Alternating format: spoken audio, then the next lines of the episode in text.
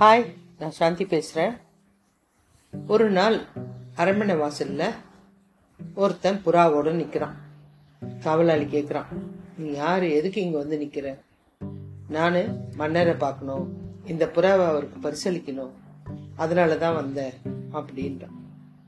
மன்னர்கிட்ட போய் சொல்கிறான் காவலாளி இந்த மாதிரி ஒருத்தன் புறாவோட வந்திருக்கான்.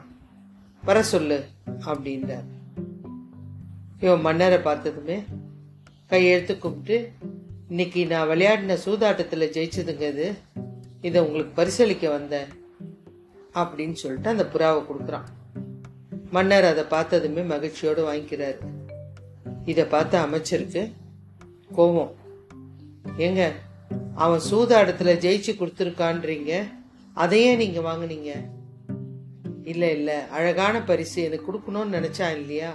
அதனால தான் நான் வாங்கினேன் அப்படின்னாரு மன்னர். அடுத்த நாள் ஒரு கோழியோடு வந்தான்.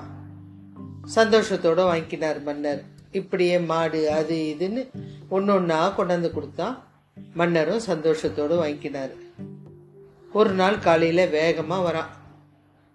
மன்னரை நான் பார்க்கணும் அப்படின்னா. பரிசு பொருள் எதுவும் இல்லையே. இல்லை அவர்கிட்ட நான் பேசணும்.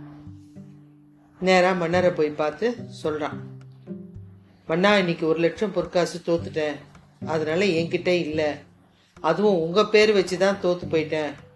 அதில் ஜெயிச்சா உங்களுக்கு கொடுக்கணும்னுட்டு. அதனால அந்த பணத்தை நான் கொடுக்கணும். எனக்கு ஒரு லட்சம் பொற்காசு கொடுங்க. அப்படின்னா. மன்னரும் யோசிச்சாரு. உண்மைதான் ஜெயிக்கும் போதெல்லாம் கொண்டாந்து கொடுத்தான்ல.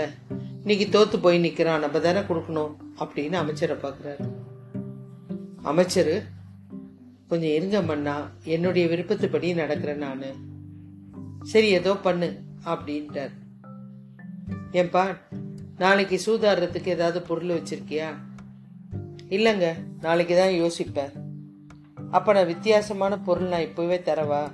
அப்படின்னு கேட்குறாரு கொடுங்களேன் எதுவாக இருந்தா என்ன இருக்கு?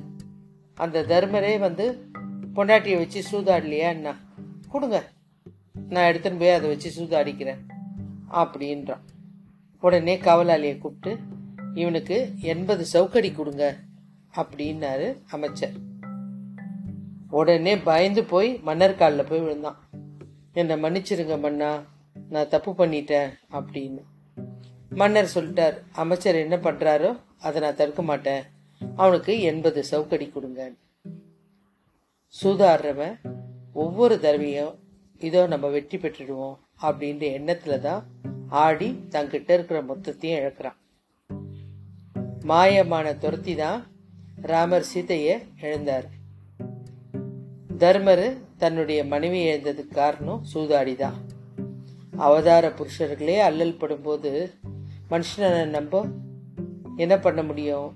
அவங்க நிறைய போரெல்லாம் பண்ணி தான் அந்த எழுந்ததை மீட்டாங்க.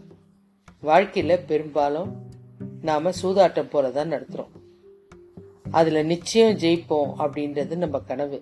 ஆனால் நிகழ்கிறது நிறைய விஷயம் தோல்விதான். அதனால மீண்டும் மீண்டும் ஆடி தோத்து போறோம்.